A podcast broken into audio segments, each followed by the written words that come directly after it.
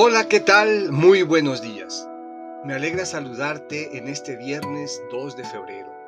La iglesia celebra la fiesta de la presentación del Señor al templo. Para ello escucharemos un texto del evangelista Lucas, en el capítulo 2, los versículos 22 a 40.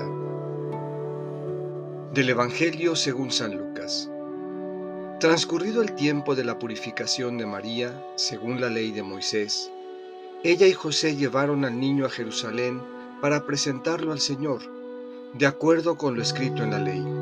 Todo primogénito varón será consagrado al Señor, y también para ofrecer, como dice la ley, un par de tórtolas o dos pichones. Vivía en Jerusalén un hombre llamado Simeón, varón justo y temeroso de Dios, que aguardaba el consuelo de Israel.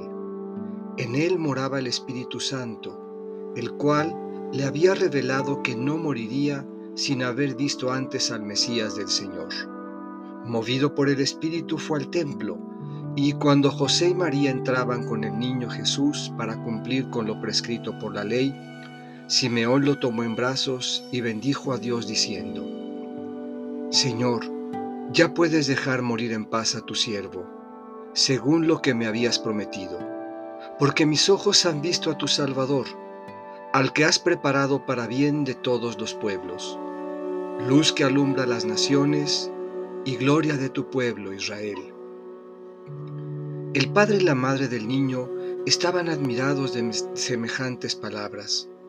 Simeón los bendijo y a María, la madre de Jesús, le anunció, Este niño ha sido puesto para ruina y resurgimiento de muchos en Israel, como signo que provocará contradicción para que queden al descubierto los pensamientos de todos los corazones, y a ti una espada te atravesará el alma. Había también una profetisa, Ana, hija de Fanuel de la tribu de Aser. Era una mujer muy anciana. De joven había vivido siete años casada y tenía ya ochenta y cuatro años de edad. No se apartaba del templo ni de día ni de noche sirviendo a Dios con ayunos y oraciones. Ana se acercó en aquel momento, dando gracias a Dios y hablando del niño a todos los que aguardaban la liberación de Israel. Y cuando cumplieron todo lo que prescribía la ley del Señor, se volvieron a Galilea, a su ciudad de Nazaret. El niño iba creciendo y fortaleciéndose, se llenaba de sabiduría y la gracia de Dios estaba con él. Esta es palabra del Señor.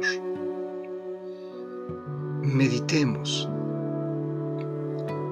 A este templo que somos nosotros, llega el Señor y se presenta, traído por María, la Madre decidida que lo ha concebido y nos dice, hagan lo que Él les diga, y por José, que nos enseña a mirar con justicia a discernir los proyectos del Padre y aceptarlos sin dudar.